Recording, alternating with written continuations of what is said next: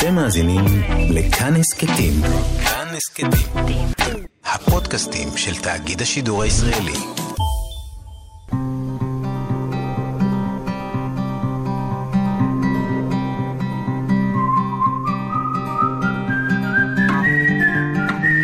אחת פלוס חמש.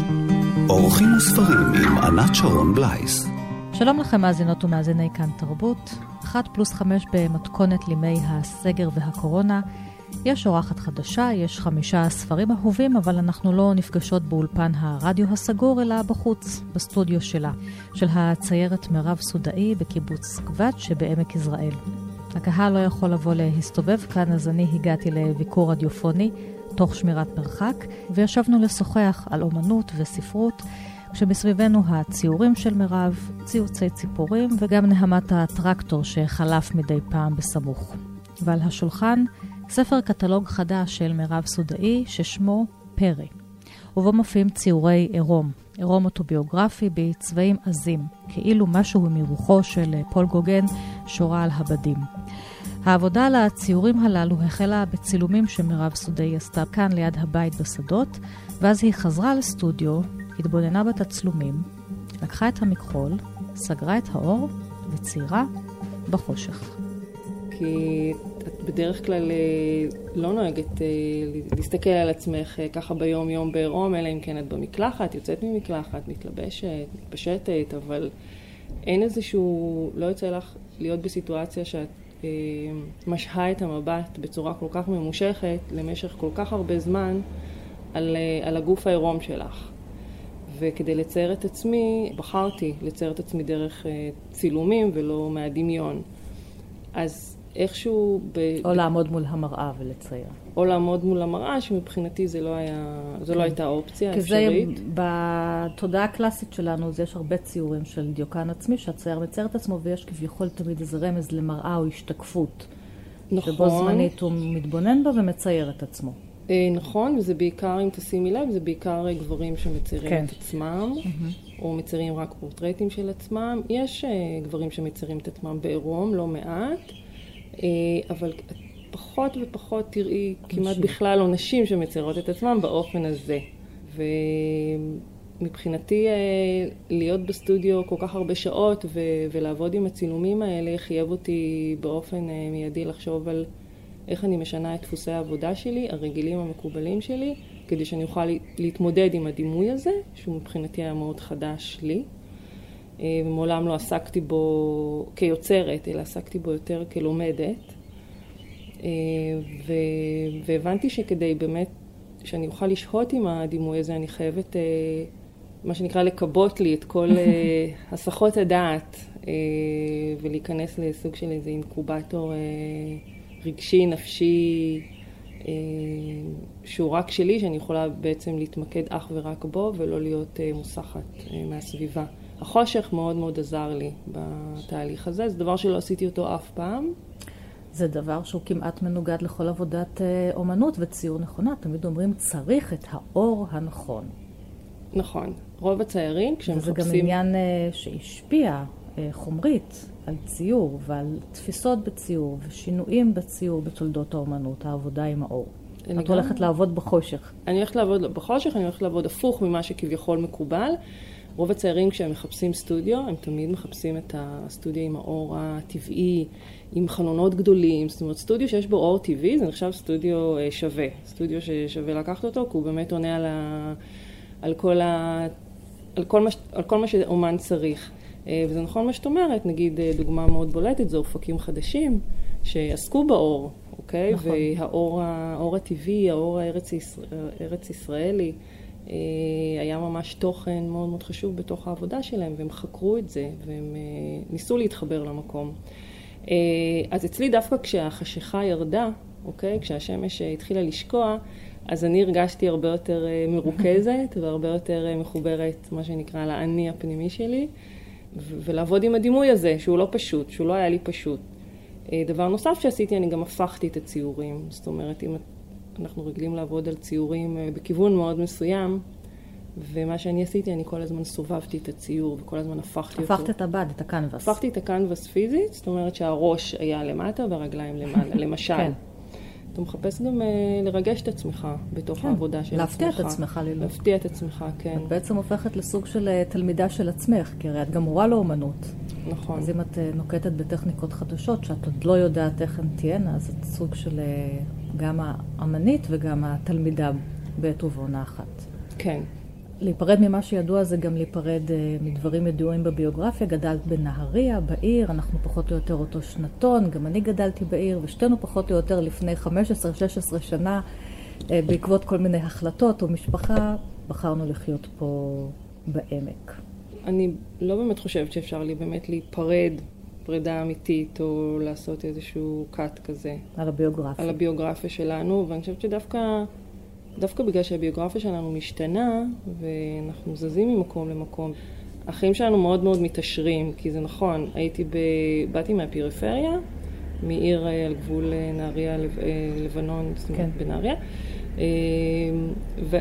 והיה לי אורח חיים מאוד מסוים בילדות שלי, כמו הרבה מהדור שלי, שישבנו הרבה זמן במקלטים, כן. בשנים האלו, זאת אומרת, וה... אה, הנרטיב שלנו היה מאוד אה, ספציפי, ובגיל 18 שעזבתי לתל אביב, אז נחשפתי לדברים אחרים.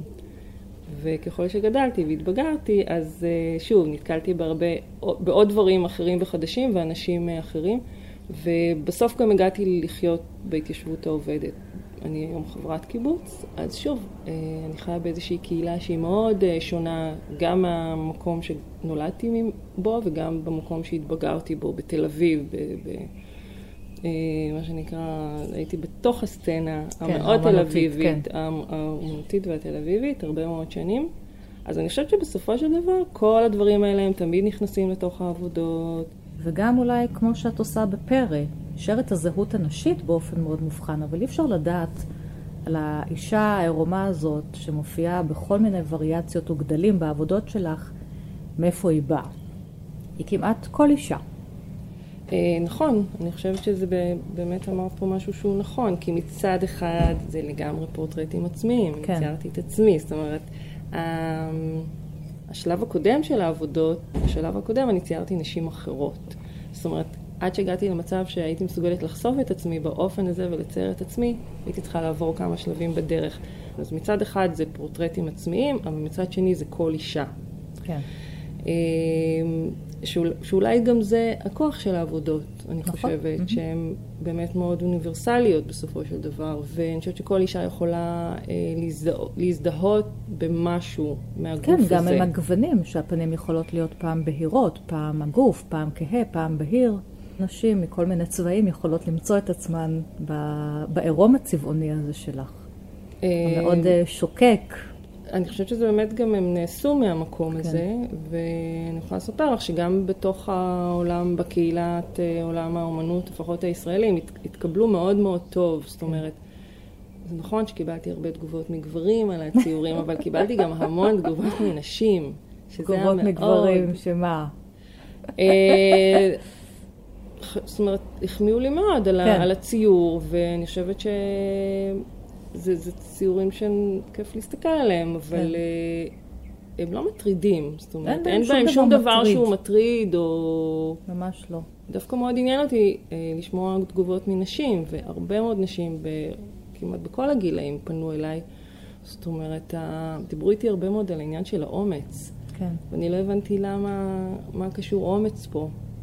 אה, אומץ זה כשאתה, כאילו, אתה אמיץ כשאתה פחדת לעשות משהו ואז פתאום אתה עושה אותו, אז אתה נחשב אמיץ, אבל לא הרגשתי שיש פה, בלחשוף את הגוף שלי, לא, לא הרגשתי פה שום עניין אמיץ. זאת אומרת, אה, אמרתי, חשבתי לעצמי שבעצם אה, גוף עירום וטיפול בגוף של אה, עירום הוא, הוא משחר ההיסטוריה, זה משהו כן, שמאז נכון. ומתמיד עשו, לא עשיתי פה משהו שהוא חדש, כן?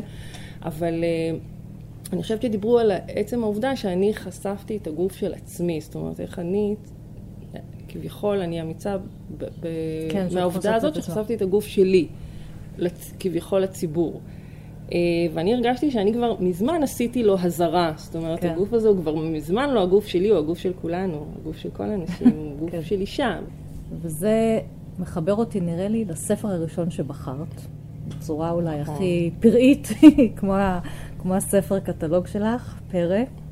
אז הספר הראשון הוא הרומן לילי לטיגריס של אלונה קרימחי, הרומן שלה משנת 2004, שבו אה, הגיבורה היא אישה שיננית, כבדת משקל, היא נולדה אגב עם כל השיני חלב שלה בפה, אה, וזה דבר מאוד חשוב, אם היא אחר כך הופכת לסוג של אה, חיית פרא, לסוג של טיגריס עם הניבים וה, וה, והשיניים והנשיכות.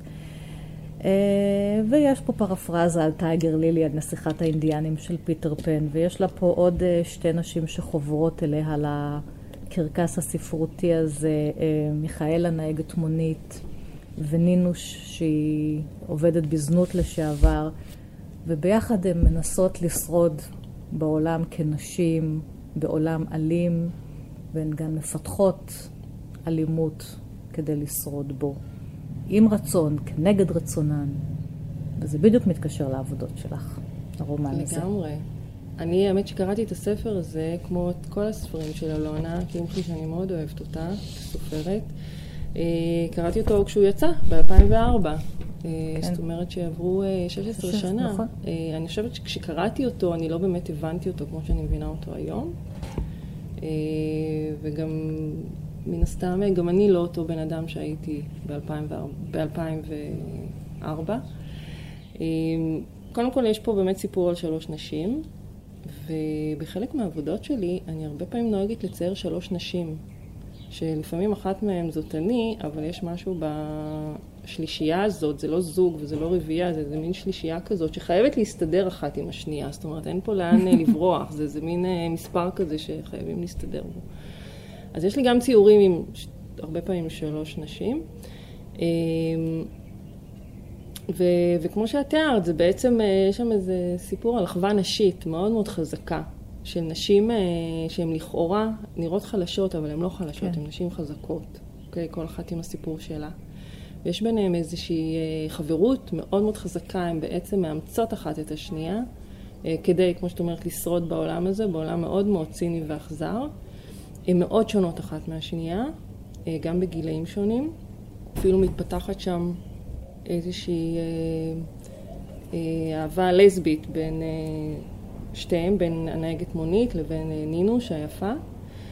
והן כל הזמן הן דואגות אחת לשנייה. הן דואגות אחת לשנייה, הן מוצאות נחמה אחת בשנייה, הן עוזרות אחת לשנייה, הם, יש ביניהן באמת איזה איזו מערכת יחסים כזאת שמביאה איזשהו כוח נשי מאוד חזק ומאוד אה, רלוונטי. למרות שהסיפור הוא סיפור מאוד עצוב, כי הוא נגמר אה, כן. די במוות אה, מצד אחד. מצד שני, לילי, שהיא הגיבורה של הספר, היא בעצם נותנת, היא, היא מצליחה לבטא את, ה, את, ה, את התשוקה הפראית שבעצם נמצאת כביכול אה, בתור, בתוך כל אישה, כפי שאלונה קמחי מתארת את זה בספר, או מנסה לתת, להעלות את השאלה הזאת אה, כן. בטקסט שלה. אה, אנחנו נמרות. אנחנו נמרות, כן, לביאות. כן, גם עיסוק עם מטמורפוזה. כן, בעצם לילי מצליחה לבטא את היצר הפראי שבה. על ידי זה שהיא פורשת אה, כביכול אה, מהחברה ויוצאת אה, לטבע, חוזרת, חוזרת אל הפלא, כן. אל הפרא, אל האישה כן. הפראית בעצם. שזה גם הפלא אולי. שזה גם הפלא, זה המקום הקמאי, הראשוני, כמו שגוגן, גוגן כן. לא סתם הלך וצייר את הנשים שלו בהאיטי, נכון. אוקיי? בתוך המקום האותנטי שלהם, כדי לדבר על איזשהו, על איזושהי מציאות שהיא מאוד ראשונית, שהיא מאוד ביטולית. אה, לפני שהתרבות נכנסה, לפני שהיא ריסנה אותנו והכתיבה לנו איך בעצם אנחנו צריכים להתנהג בחברה, לפי נורמות מאוד מסוימות. גם כשאני ציימתי את עצמי, בחרתי לצלם את עצמי בטבע, בטבע הפראי כביכול, עד כמה שהוא יכול להיות פראי, כי כבר כמעט ולא נשארו פה בעמק מקומות שהם אה, באמת אה, בתוליים כאלה, כי בכל מקום יש אנשים, אבל גם באינטואיציה שלי אני בחרתי במקומות האלה. לא חשבתי על התוכן שלהם, אלא חשבתי על זה שהגוף העירום שלי צריך להצטלם בתוך טבע, כן. אוקיי? ולא על ספסל אה, או בסלון, אוקיי? או על השטיח, אלא על משהו שהוא באמת, שיש בו את המקום הטבעי הזה. אז אנחנו קוראות. אנחנו... את קוראת. אני אקריא איזשהו קטע. תאוות האישה, ביצה שואבת היא. בה טמון יסודנו האפל. כדי לחמוק מן היסוד החייתי הזה, המציאו בני האדם את כל מה שהמציאו. אך הטבע רב תחבולות וחמקמק, ולעולם הוא מתקיים בתוכנו ומחוצה לנו, משחק בנו את משחקו האכזרי. חסך במגע גופני עם גבר יכול להוביל אישה למעשים משונים ביותר. אחרת, אין בידי שום הסבר לכך שבאחד הימים, בסוף יום העבודה, במקום ללכת הביתה, אני מתיישבת על שולחנו של הדוקטור, ישראל ריקליס, ואומרת, אני מוכרחה לציין, ישראל, שהשתלת השיער נראית פשוט סוף הדרך. ירדו ממך עשר שנים לפחות. אז גם ההומור שלה לא נקי מחי. כן. למה בחרת את הקטע הזה? מצחיק. אה, כי, יש, בו, יש בו בדיוק את התמה הזאת שהיא מעלה, את השאלה הזאת. עד כמה אנחנו יכולים באמת לתת ביטוי לתשוקה הפראית הזאת, ליצר הראשוני הזה, לצאת החוצה בחברה מתורבתת ונורמטיבית שאנחנו חיים בה רוב הזמן. אה, גם המיניות של האישה היא עדיין, למרות שאנחנו ב-2020, וכאילו כביכול אנחנו יכולים לתת לה ביטוי בכל מיני אופנים, אנחנו עדיין משלמים על זה מחיר מאוד גבוה, ואני אזכיר לך את הסיפור שהיה לי עם ציור של עירום. בדיוק רציתי, זהו, שהצגת לפני כמה שבועות, שעוד היה מותר לנו לצאת מן הבית, כן. בתערוכה פתוחה בנהריה, של כל מיני אומנים ציור עירום, אחד מהציורי העירום של פרא, ותוך כמה שעות הוא כבר לא היה שם. מישהו בא, לקח אותו, והוא נעלם. כן, כן, זה, זה משהו שהוא, כן, שהוא כנראה, הוא לא, הוא לא, עדיין לא מובן מאליו, זאת אומרת, שוב, יש, יש כאילו לגיטימציה במרכאות לתת לזה ביטוי, וכן, ונשים ב-2020, אבל הוא עלם. אה, גם תערוכה שהייתה בשנה קודם בבית האומנים, נים, נכון. באוצרות של אה, שרון טובל, שהצגתי שם, אה, שוב, פורטרט שלי יושבת על הדשא, אה, ודווקא אישה באה וכיסתה אותו בבד. כן, חשומה קראו לתערוכה, שזה במרוקאית. בושה. אז כביכול, אה, כן, זה, זה מין אה, מצב כזה שלילי מתעקשת עליו. זאת כן. אומרת, לילי עם כל זה שיודעת איפה היא נמצאת, והיא באופן יחסי בחורה מתפקדת, והיא שיננית, והיא מטפלת באנשים, והיא פשוט, היא לא... נהנית לתכתיבי החברה, והיא כן, אה, שוב פעם, בצורה מאוד אה, סוריאליסטית, אלונה אה, קמחי מתארת את זה, איך שהיא בעצם הופכת לחיה, לאט כן. לאט, עד שהיא באמת נאלצת לפרוש ו- ו- ולצאת אל הטבע. אבל זה באמת, אני חושבת שבקטע הזה היא מדברת על ה... בדיוק על הדילמה הזאת, על המקום הזה, של עד כמה אנחנו נותנים לדחפים האלה לצאת ולתת להם באמת ביטוי. טוב, אז אנחנו מסיימות uh, בשאגה את החלק הזה בתוכנית, יוצאות לי קצת מוזיקה, חובר שוות.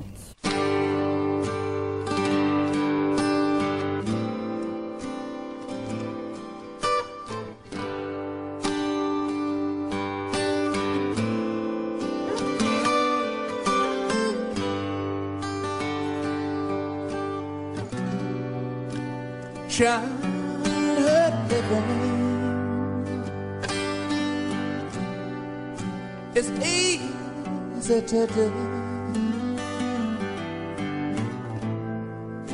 the things you wanted.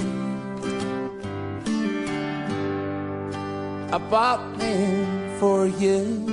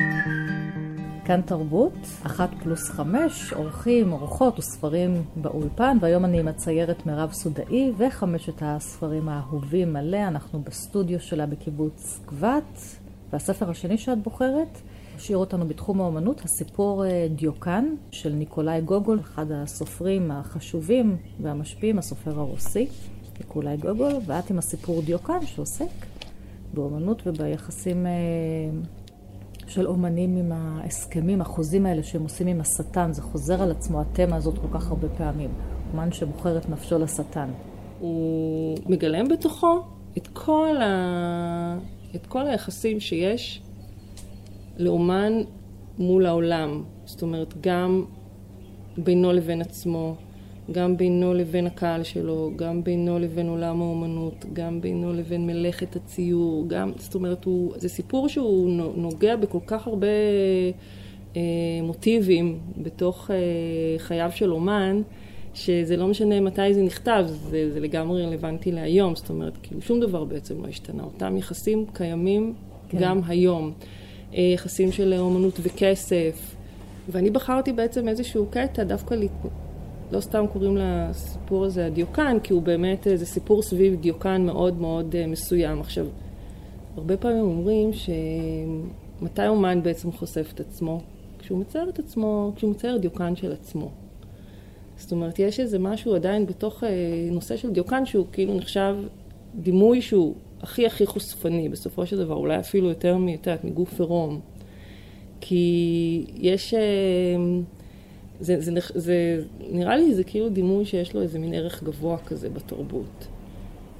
וכשאתה מצליח אה, באמת לדייק בדיוקן שאתה מצייר, ואתה מצליח כביכול להעביר את נפש האדם, אז זה אומר שהציור מאוד טוב, שאתה הצלחת, אתה הצלחת לתפוס את האישיות של הבן אדם שאתה מצייר אותו, או את עצמך, או לא משנה מה, אז הציור, הדיוקן הוא כבר לא רק חיקוי של המציאות, אלא הצלחת להעביר איזשהו ערך מוסף בתוך, ה, בתוך הדיוקן הזה. וגם אני, כשציירתי את התערוכה של פרא, התעסקתי הרבה בלצייר את עצמי, את הדיוקן של עצמי, שזה גם היה דימוי שהיה מאוד מאוד חדש לי. זה באמת אה, דילמה מאוד מאוד קשה איך לעשות את הדבר הזה. אני מדברת עכשיו כציירת. יש אולי ציירים שזה מאוד ברור להם. לי זה היה מאוד מאוד קשה, כי לא הצלחתי לחבר את, ה... את הפנים עם הגוף. כל פעם הרגשתי שכשיש פנים וגוף ביחד, אז העיניים כל הזמן הולכות, העיניים של הצופה כל הזמן נודדות אל העיניים של הדיוקן. זאת אומרת, יש משהו בעיניים של הדיוקן שנורא נורא נורא מושך את העין של הצופה. זאת אומרת. לא משנה מה אני אצייר בגוף ואיך אני אצייר את הגוף, אם יש שם עיניים בציור הזה, העיניים של הצופה תמיד ילכו למקום הזה. כשאני בעצם בכלל רציתי לדבר על, על הגוף. וכשקראתי את הסיפור הזה, ככה נורא אה, הבהיר לי את זה בצורה מאוד מאוד טובה. אני גם אה, קראתי שבאיזשהו מקום באחד משיטותיי באינטרנט, שיש איזה, אולי את הסיבה לכך. זאת אומרת, למה אומרים שהעיניים הם, הם הנפש של האדם? אה, כשאנחנו נגיד מחייכים, אז אה, מה שבעצם עובד בשרירים של הפנים, יש לנו את השרירים של הלחיים, שהם גורמים לקצוות של הפה אה, לעלות למעלה. אבל זה שרירים שהם אה, רצוניים, זאת אומרת, אני יכולה לשלוט עליהם, אני יכולה לחייך לתמונה, למרות שאני בתוך תוכי לא באמת מחייכת. לעומת השרירים של העיניים, הטבעתיים, שכשאני באמת באמת שמחה, אז הם, אז הם זזים, זה לא משהו שהוא רצוני, זה משהו שהוא... זאת אומרת, אי אפשר לזייף את החיוך או את העצב בעיניים. אי אפשר. את הרגש את הרגש אי אפשר. ובפה אפשר לזייף. בפה אפשר לזייף, כן. ולכן יש משהו מאוד מאוד חזק בעניין של העיניים. שאני אקריא? כן, תקריא. אני רק אגיד שמי שאומר את זה, זה אחת, אחת הדמויות אה, בסיפור שהיא גם, אה, שהוא גם צייר, אה, שצייר את הדיוקן המפורסם הזה, ועכשיו אני אקריא. ואף על פי כן, היה נחוש בדעתו לדקדק כחוט השערה בכל תג, פעוט ובכל הבעה. דבר ראשון, שקד על עיצוב העיניים. עיניים אלה, כה רבה הייתה עוצמתן, שדומה היה כי לא ייתכן להעלותן על הבד כפי שהן במקור. ואף על פי כן היה מנוי וגמור עמו להתעמק עד גמירה בכל גוון ובין גוון, ובכל תו מתוויהן הזעירים, לרדת לחקר סודן, ואולם, אך החל להתחקות עליהן במכחולו, מיד געתה בליבו איזו בחילה משונה, מועקה סתומה כל כך, שהוא נאלץ להשליך מידו את המכחול לזמן מה, ואחר כך לנסות שוב. לבסוף לא יכל לשאת עוד. הוא חש שהעיניים חודרות אל נפשו פנימה ומעוררות שם חרדה לאין פשר. וזה כמובן מתקשר לכל זה שנורא קשה לנו להסתכל בעיניים, והעיניים חושפות הכל, ולכל מה שאנחנו מכירים. אז אה, אנחנו ברדיו, ולא רואים אותנו, כן. את שתינו, אבל אנחנו יושבות אחת מול השנייה, אבל uh, אנחנו מתבוננות, כי נראה לי, אגב, גם ברדיו ובשיחות שאני עושה, שזה תמיד uh, דבר מאוד חשוב להביט. זאת אומרת, זה משהו אחד, אם הייתי עושה איתך שיחת טלפון רדיו עכשיו, ברדיו, זה משהו אחר שאני יושבת ומתבוננת בך בשעה שאנחנו משוחחות. אבל זה לא קל. את אולי מיומנת בזה, אבל זה ממש כן. לא קל להסתכל בעיניים. רוב האנשים לא מסתכלים לך בעיניים. כן, נכון. רוב האנשים משפילים... כן. כן, זה מביך. למה זה מביך? כי יש בזה משהו מאוד חושפני. נכון.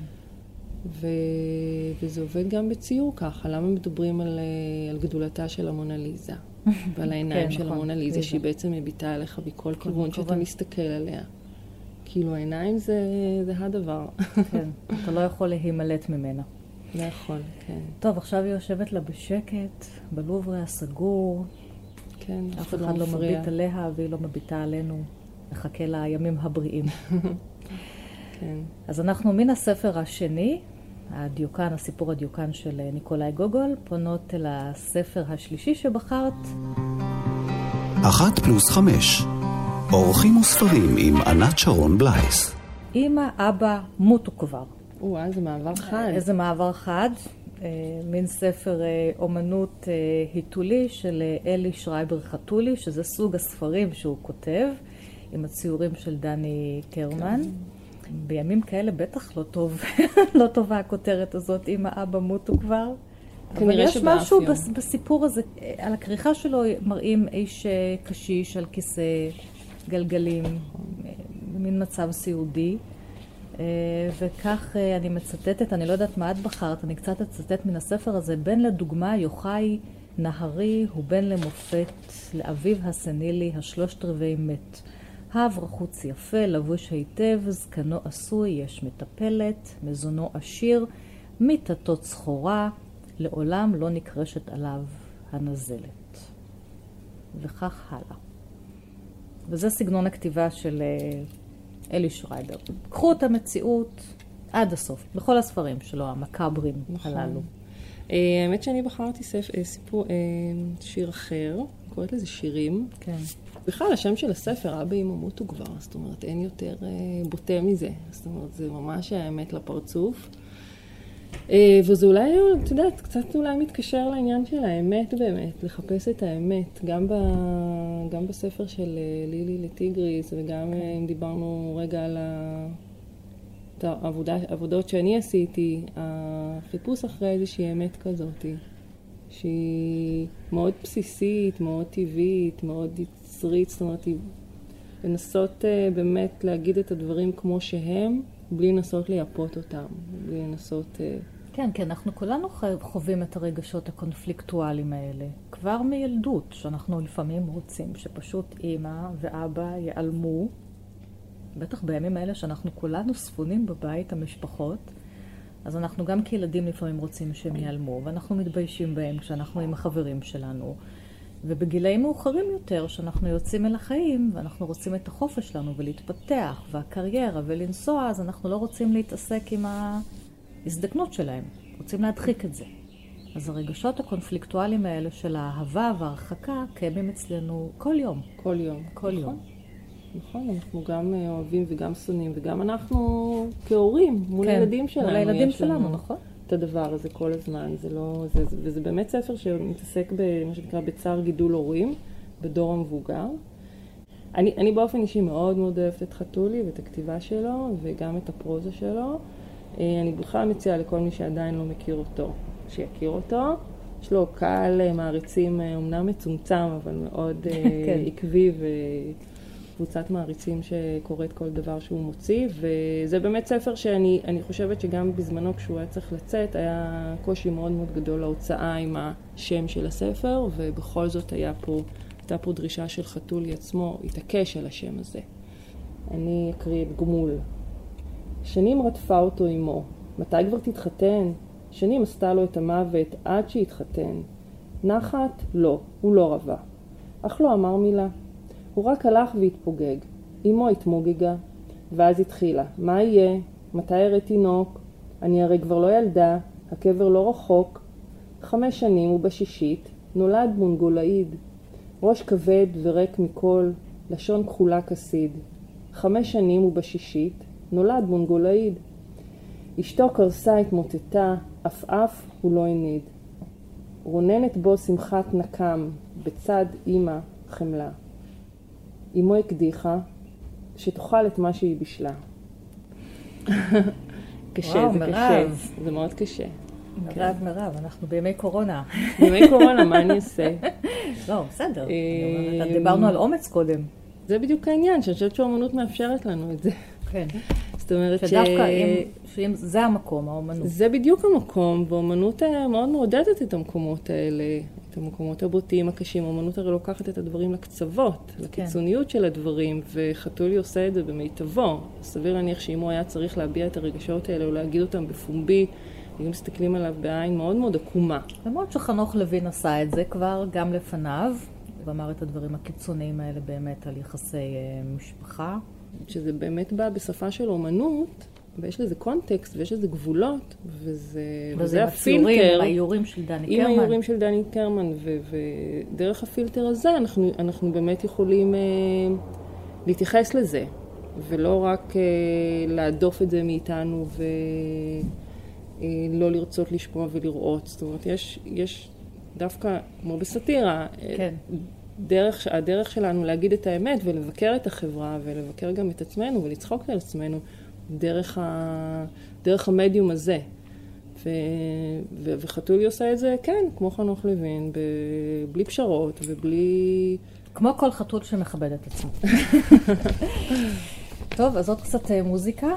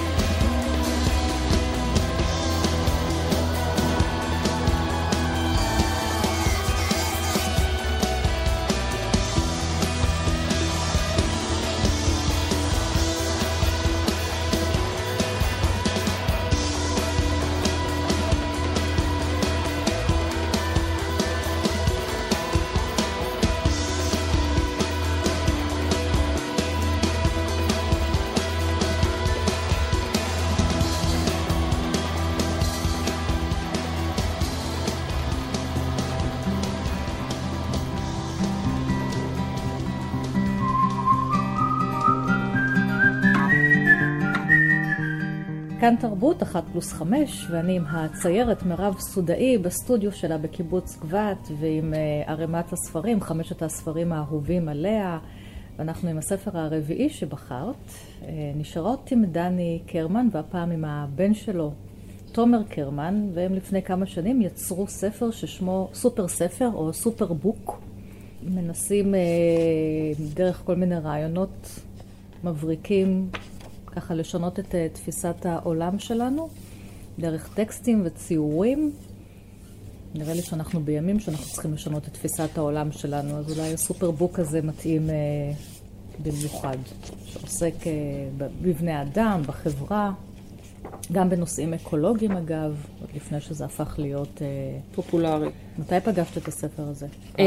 אז קודם כל אה, אני חייבת גילוי נאות, אני מכירה את דני קרמן ואת הבן שלו, את שני הבנים שלו, את כל המשפחה. מאוד מאוד טוב, אני הייתי אסיסטנטית של דני קרמן הרבה מאוד שנים, מאז שהייתי ציירת, ועבדתי איתו על הרבה מאוד ספרים שיצאו לאור.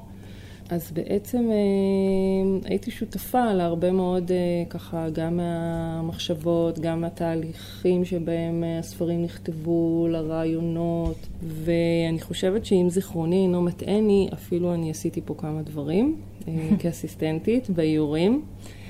ככה שכל הסגנון ההומור הזה והנונסנס הזה ובכלל כל ההתעסקות של, של דני בנושא הזה של אה, סאטיריקה ושל אה, אה, ביקורת ונונסנס זה דבר שהיה לי מאוד מאוד מוכר וככה די נשמתי אותו.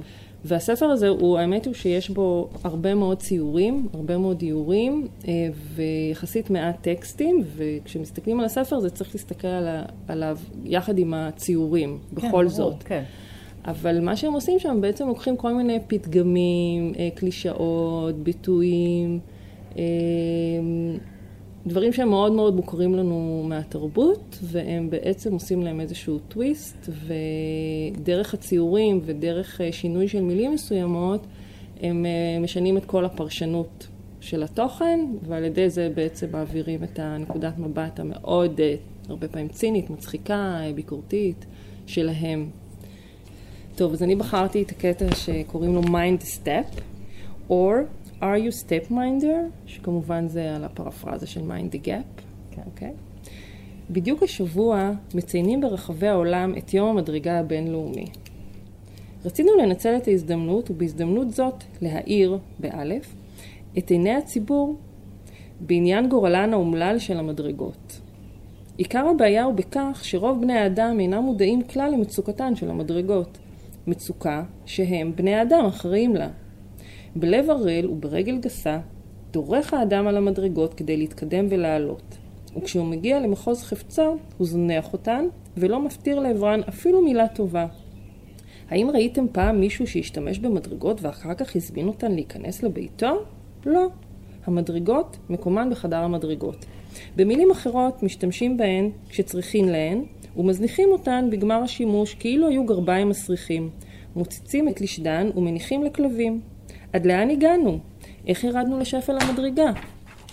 ואז כזה יש מין איזה מסגרת כזאת בצד שכתוב מדרגה. השפילו אותך? דרכו עלייך? הידעת כי באר- בארץ קיימת עמותה למען זכויות המדרגה? לרשותך קו פתוח 24 שעות ביממה. בגלל שהוא פתוח, זה יישמע לך תפוס.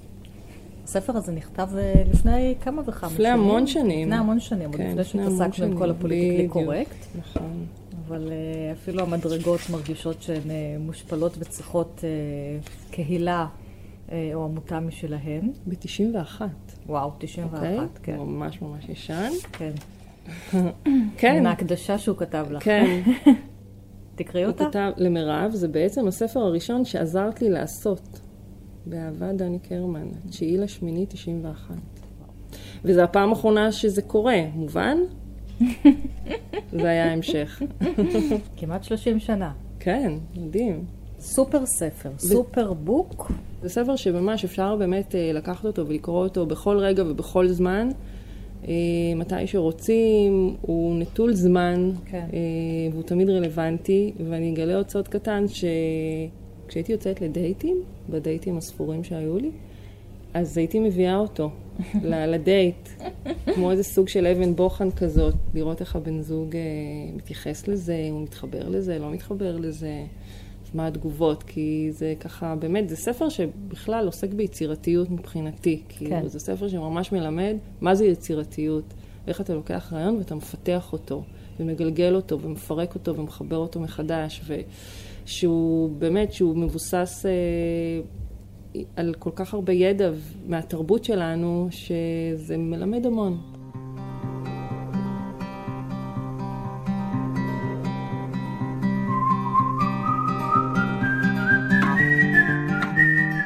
ואנחנו נחתום עם אה, שכנינו בעמק, הסופר מאיר שלו והרומן שלו יונה ונער, שיצא ב-2006 בעם עובד, גם כבר הרבה שנים אה, עברו, ומתרחש בין אה, ירושלים לבין הטבע לבין העמק, הפעם לא עמק יזרעאל אה, מקום מושבו, אלא...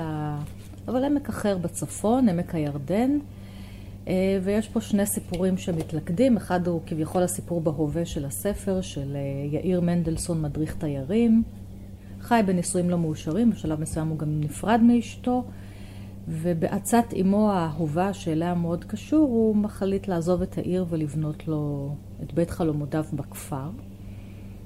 ותרצה, שאותה הוא סוחר, איזושהי בחורה צעירה, אהבת ילדות, שלא מומשה, אותה הוא סוחר שתעזור לו לעצב את הבית, ומתפתח אה, קשר אהבה חדש ביניהם. והסיפור השני הולך אחורה, לימי המנדט ויוני הדואר שהיו מעבירות ידיעות אה, צבאיות מסליק לסליק, ושתי, אה, שני אה, נערים, נער ונערה, שמגדלים יונים ומשתתפים במאבק אה, על הארץ. שולחים גם פתקי אהבה, לא רק אה, פתקי אה, ביטחון ומלחמה בין היונים. עד שמתרחשת מלחמת העצמאות והנער נהרג בה. אז למה מכל לפני שהוא הרומנים... נהרג בה, כן, הוא, הוא מצליח לשלוח את הזרע שלו כן. עם אחת היונות אל הילדה, שמחדירה את זה לגוף שלה, ונכנסת להיריון, ובעצם יאיר מנדלסון הוא הילד שנולד. אז למה דווקא הרומן הזה של מאיר שלו חזרת אליו? כן. Uh, טוב, מאיר שלו, uh, זה מאיר שלו, כאילו, זה באמת uh, מרגש כל פעם מחדש לקרוא את הספרים שלו. Uh, זה ספר שגם קראתי לפני הרבה מאוד שנים, אני חושבת, uh, עוד לפני ש... כן, לא, אני כבר הגעתי לעמק באותה תקופה. Uh, אני חושבת שבכלל, כל הספרים שבחרתי, חוץ מהדיוקן, יש בהם איזה באמת עניין של מקום, של חיבור למקום. אה, נגיד, אה, לא בחרתי ספרות אה, אה, זרה, מה שנקרא, שוב, חוץ, מתורגמת, חוץ מהדיוקן, אבל אה, גם אלונה עושה את זה, וגם אלי שרייבר עושה את זה בספרים שלו, וגם אה, מאיר שלו מן הסתם, ברור. יש איזה חוכמת חיים מאוד מאוד אה, חזקה שנובעת מהמקום שאתה נמצא בו. ואצל אה, מאיר שלו רואים את זה ב... בכל ב- הספרים שלו. בכל הספרים שלו, כן. המקום מעצב את הספרות שלו. המקום מעצב את הספרות שלו, ו... וזה אה, קיים גם פה, כולל הנושא הזה של היונים שעוברות ממקום למקום. הן עוברות ממקום למקום, ומה שמיוחד בעצם ביוני הדואר, יונות הדואר, יוני הדואר, שהם תמיד, בעצם המהות שלהם זה לחזור לבית שלהם. הם, זה, זה התפקיד שלהם, זאת אומרת, הם כל, מאמנים אותם, וכל התפקיד שלהם... הן מעבירות את הידיעה. נכון. את- ובעצם לחזור תמיד הביתה. הן שבות הביתה. ומאיר שלו, או הגיבור, יאיר, בעצם מחפש בית. הוא נכון. מחפש את הבית שלו. הוא כל הזמן, אה, במשך כל הסיפור, הוא מספר, מחפש גם את הבית החיצוני, את הבית הפיזי, אבל גם בעצם את הבית הפנימי שלו.